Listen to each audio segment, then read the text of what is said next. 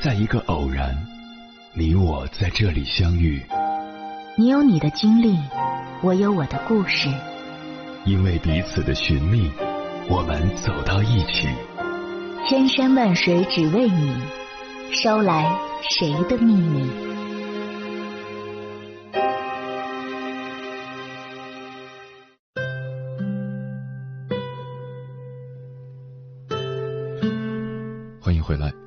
夜行者，这里是正在直播的中国交通广播心灵夜话栏目《千山万水只为你》，深夜不孤单，我是迎波，我要以黑夜为翅膀，带你在电波中自在飞翔。据说人生有三个必经阶段：知道父母是普通人，知道自己是普通人，知道孩子是普通人。二十岁、三十岁、四十岁，每一个阶段都有一次重要的和解，在人生路口等着我们。第一阶段，知道父母是普通人。电视剧《少年派》中有一幕，林妙妙得知父亲林大为在殡仪馆工作，暴跳如雷，在餐桌上指着父亲的鼻子大骂，说父亲的工作不光彩，给他丢人了，非要林大为辞职。面对女儿的无理取闹，林大为没有生气，反而温柔的招呼女儿吃饭。可林妙妙依旧不依不饶，母亲王胜男忍不住出口教育女儿：“你暑期补课费谁给你交的？你两辆自行车谁给你买的？你零花钱不够冲谁要？你爸不偷不抢，凭本事赚钱，丢你什么人了？你凭什么说他？”可林妙妙一心只想着自己的面子，根本听不进去。电视剧自有夸张的成分，但也反映着现实。在年少虚荣时期，我们总免不了期待，期待父母能给自己更好的条件，免不了埋怨，埋怨为什么别人都有的我却没有，免不了责怪，责怪为什么别人的父母可以光鲜亮丽，但他们却如此寒酸。等到长大成熟，做了父母，才开始逐渐理解父母的普通，明白他们能力有限，他们并不完美。请回答：一九八八里的德善，因为父母无意的偏心，受尽了委屈，以为自己是不被爱的那一个。但在和父亲的一次长谈后，他最终也选择了原谅，原谅了父母的不完美。我们是第一次当儿女。父母也是第一次当父母，很多事情都是在摸索中前进。原谅父母的不完美，是走向成熟必经的一道坎儿。当你认识到父母是普通人之后，很多事就看开了。他们或许没有以你所期待的方式来爱你，但这并不能减损他们爱你的事实。与父母关系的建立，是一切关系开始的地方。与父母和解，便是与世界与自己和解。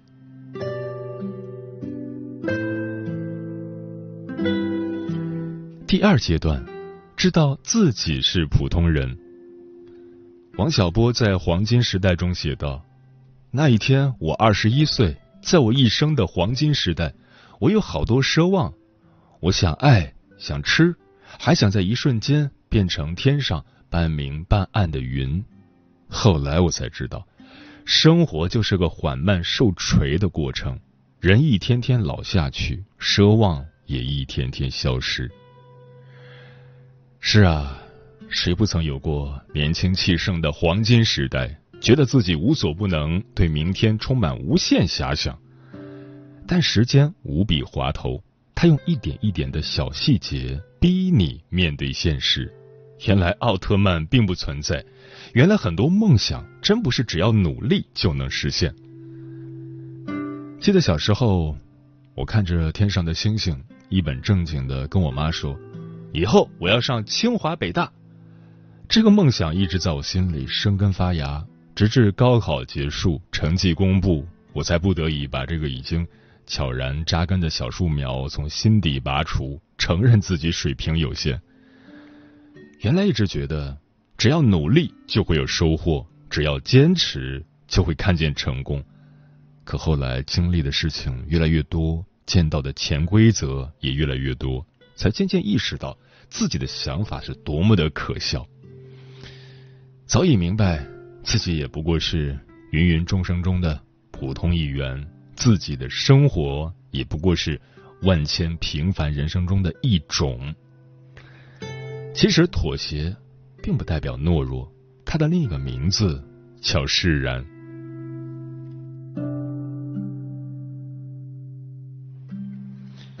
第三阶段，知道孩子是普通人。之前，作家马伯庸在微博上吐槽自己要上小学的儿子：“我和媳妇儿整天发愁，一阵儿觉得他什么都会，一阵儿觉得他什么都不会。”他说自己正处在人生的第三阶段，也是最难的阶段。为何难的？因为父母也罢，自己也罢，能力极限都已固定。就看什么时候能发现，容易心平气和。但孩子属于未来，充满了可能性。做家长的总觉得尚有机会可抓，尚有潜力可挖，不悉心去培养，就会落于人后，被时代抛弃。如今买学区房、报辅导班、上兴趣课、辅导作业，为了不让孩子输在起跑线上，这些家长可谓是用尽了浑身解数。不管是金钱还是时间，毫不手软。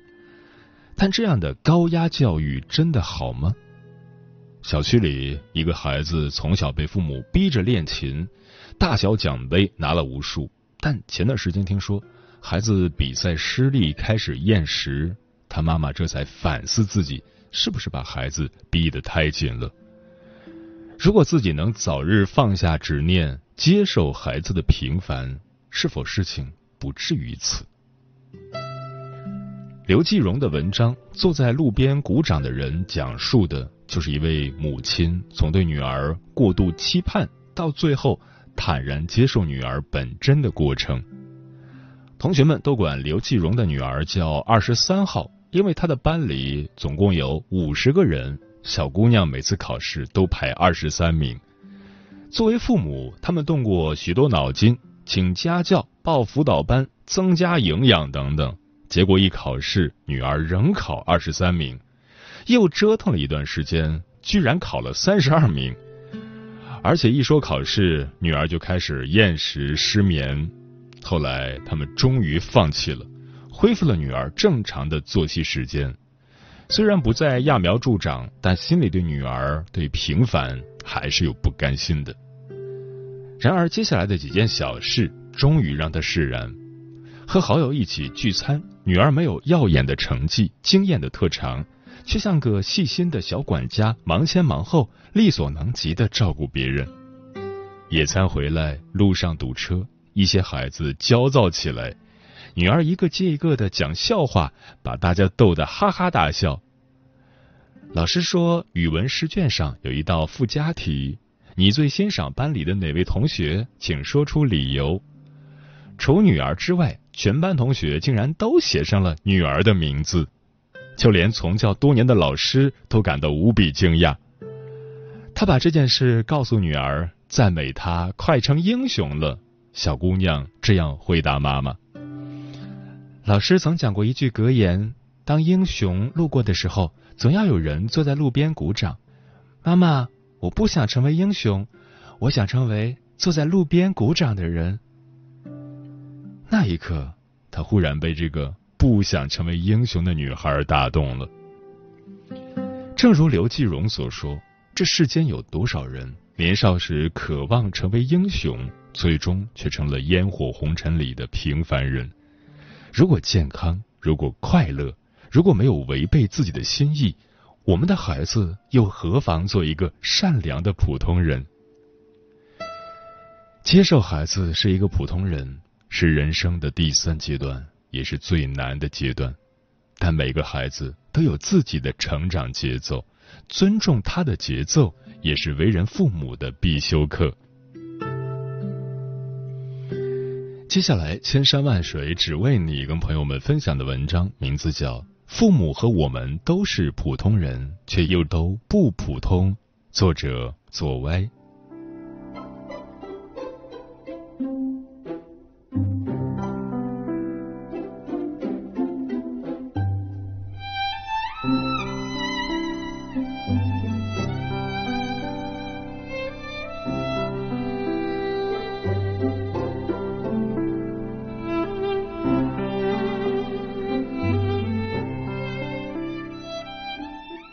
叫我来巡山，我把人间转一转。周末，在我家孩子啾啾每天必听的口水歌歌声里，我起了个大早，套上简单的 T 恤，扎个简单的马尾，他拉着人字拖，我就出了门。陈先生说：“别忘了带公交卡，今天不开车，我们要绿色出行。”我提醒他，还要带上购物袋，学着保护环境。其实，我们都只是为了省钱。小区楼下。早锻炼的大爷大妈热情的跟我们打招呼，他们有的挤眉弄眼跟啾啾开玩笑，有的告诉我附近超市鸡蛋打折，快去买，还有的来抢我手上的垃圾，想顺手带扔。他们头发花白，拄着拐杖，却都格外可爱。穿过十字路口，我们来到了市场一条街。叫卖青菜的吆喝声，快刀剁肉的炖鸡声，鱼虾蟹贝的扑腾声，伴随着鼎沸的人声，奏响人间烟火这一乐章。兜了一袋豆芽，贩售的大婶儿说：“两块一，就算你两块吧。微信、支付宝随便哪个付，我都懂得用。喏，再送你一把葱，我要收摊了。今早四点我就来摆摊了。”我夸赞大婶儿勤劳又好学，大婶儿笑得眼睛眯成一条缝。一根油炸酥脆的油条，嘎吱入口，配上一袋醇香扑鼻的豆浆，咕噜下肚，满足感顿达巅峰。身旁大大的靠山陈先生和小小的人儿陈啾啾，也在津津有味的啃着肉包，表情虔诚且专注。我们都很感谢这家三代传承早餐铺的馈赠，让我们的每一天都能从便宜又美味的舌尖享受开始。出了早餐铺，看着周围新房拔地而起，我们热烈的讨论哪一栋哪一层视野最好，哪一房哪一面弄个落地窗最美，假装自己买得起。幻想过后，互相鼓励。其实现在住的老破小也挺好的，贷款少，还得起，而且好歹它被拆迁的概率大呀。兴许哪天我们还能当个拆一代玩玩。在那一刻，我也有些感慨。我说，其实我也挺羡慕那些买房、买地、买飞机的啃老族，要风得风，要雨得雨的感觉，想来真好啊。陈先生替我擦了擦口水，对我说：“努力和勤奋还未遭碾压时，就爱痴人说梦话。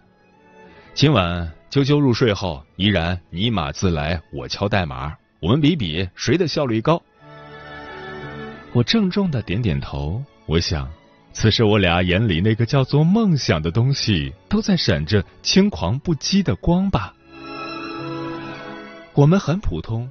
我们有烦恼，我们会羡慕，可我们也如小区里市井上那千千万万的人一样，踏实的让自己三冬温暖，初春不寒，天黑掌灯，下雨撑伞。幸运一点的还有良人相伴。我们普通，却也不普通。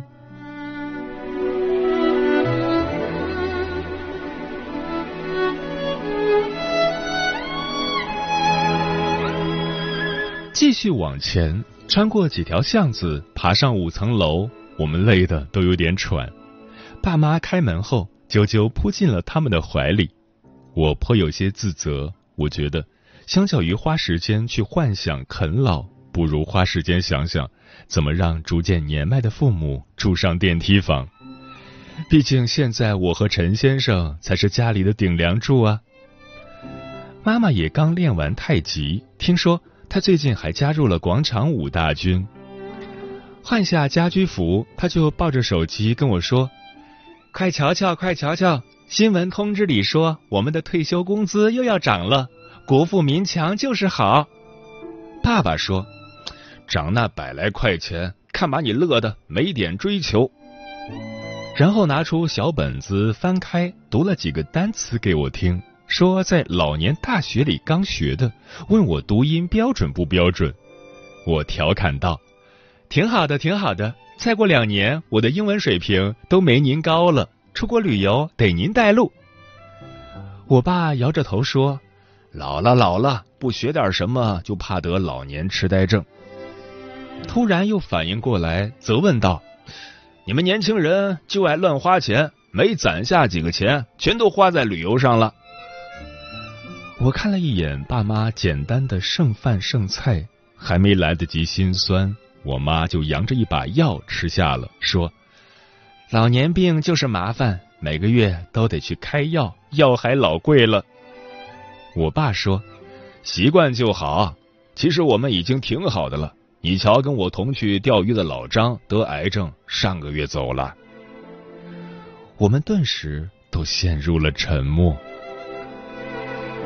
客厅电视里不合时宜的响起了《See You Again》那首曲子。It's been a long day without you, my friend, and I'll tell you all about it when I see you again. Everything I went through, you were standing there by my side, and now you're gonna be with me for the last ride. 我忽然觉得真挺好的，活着挺好，生病还能吃药挺好。人至中年还能听爸妈的唠叨挺好，和爸妈家相隔一碗汤的距离挺好。最最重要的是，我比那么多独自奋斗在一二线城市的同龄人幸运太多。我还有机会在父母身边陪他们慢慢老去，真挺好的。闺蜜拨来的视频电话打断了我的思绪。挂完电话，我就招呼陈先生抱上啾啾离开。爸爸边不悦地说：“来了也不吃顿午饭再走，清早我都给你们买好菜了呢。”边把虾、蟹、排骨、大鳕鱼塞进我的购物袋。我说：“好了，别装太多了，你俩自己留着吃。你瞧，我自己刚买的菜够吃两天了。”我爸还像年轻时那样撒谎说：“我和你妈都不爱吃那些。”我和陈先生带着啾啾匆匆出门，妈妈在身后追着交代：“一定要记得虾蟹别和香蕉同吃，会中毒的。”我正想如以前那样跟他再解释一遍，别轻信微信上那些以讹传讹的消息。陈先生捏了捏我的手，回头笑着喊道：“遵命，老妈。”爸妈很普通，带着他们经历的。特殊时代的局限，颤颤巍巍的想要追赶上新时代的步伐。他们是老了，可我们不能忘，他们也曾为推动时代的变革洒下过汗水，他们也曾为抚育我们成长流下过泪水，吞下过血水。他们早已把所有能给我们的都给了我们。他们普通，却也不普通。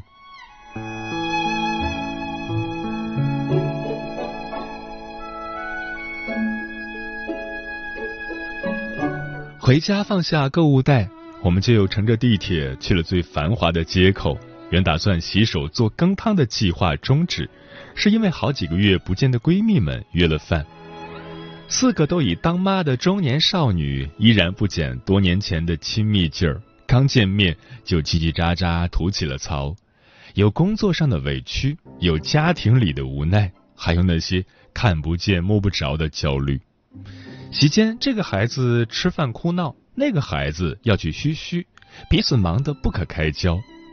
好不容易吃完饭，打发四个奶爸带着孩子去了餐厅隔壁的游乐园，我们的世界才真正清静下来，开始了正式的八卦会谈。从小学的班花嫁入豪门，遭遇第三者离婚后，再度嫁入另一豪门。到中学的班长出八百万全款给孩子购置学区房，我们愉快的得出了结论：美貌和财富都是别人的，生活才是自己的。这时，商场中央支起了小舞台，主持人欢快的报幕后，几个三四五岁的孩子上台朗诵，从声律启蒙背到英文故事，表情自然，语调娴熟。而不远处，游乐园的玻璃窗里，我们的几个孩子只会傻傻的互相扔海洋球玩。虽然闺蜜们嘴里喊着“完了完了，孩子要输在起跑线上了”，可身体却都很诚实的跑向游乐园，和先生、孩子一起扔起了海洋球。我想起很多很多年前那个蝉鸣的午后，在其中一个闺蜜家柔软的床上。我们四个尖叫打闹着，那种痛快如今日一般。只要我们想，即唾手可得，真比那些虚无缥缈的东西实在多了。孩子们都困了，我们彼此告别，开始期待下一次，不知道什么时候才能约起的相聚。我打包了一杯奶茶，啾啾开心的帮我拎着。跟着我们一路小跑向地铁站。我的孩子现在很普通，未来也会很普通，说不准到了中年时，想法跟我今天所写的一样呢。我还挺期盼那时他跟我谈谈他的理解。但我还是想说一句，就冲他帮我拎奶茶这一贴心的行为，老母亲觉得他并不普通，哈哈。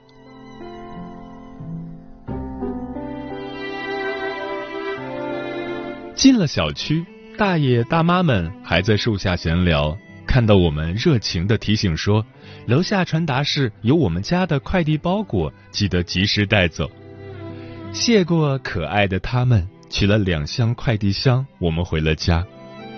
陈先生和啾啾因为困倦，很快就进入了梦乡，而我葛优瘫在窗边的沙发上。边吹空调边看着外头热辣的阳光，吸了一口冰奶茶，身心俱爽。有人说，人生总要经历这三个阶段：知道父母是普通人，知道自己是普通人，知道孩子是普通人。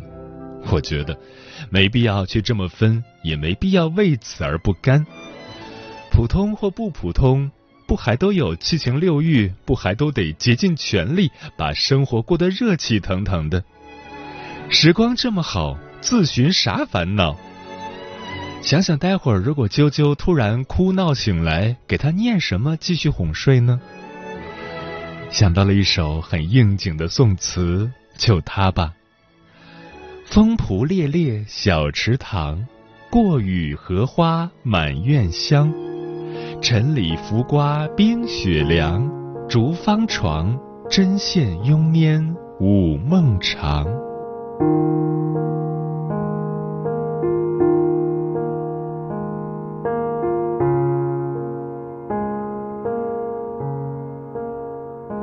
听着下雨天，地铁正逃离西大望路的车站。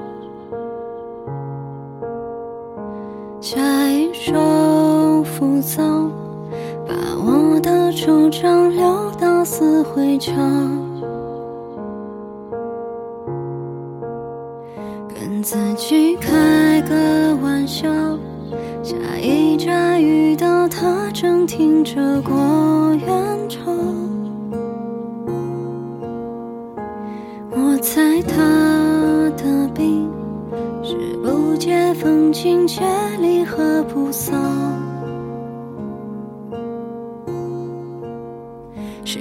在唱着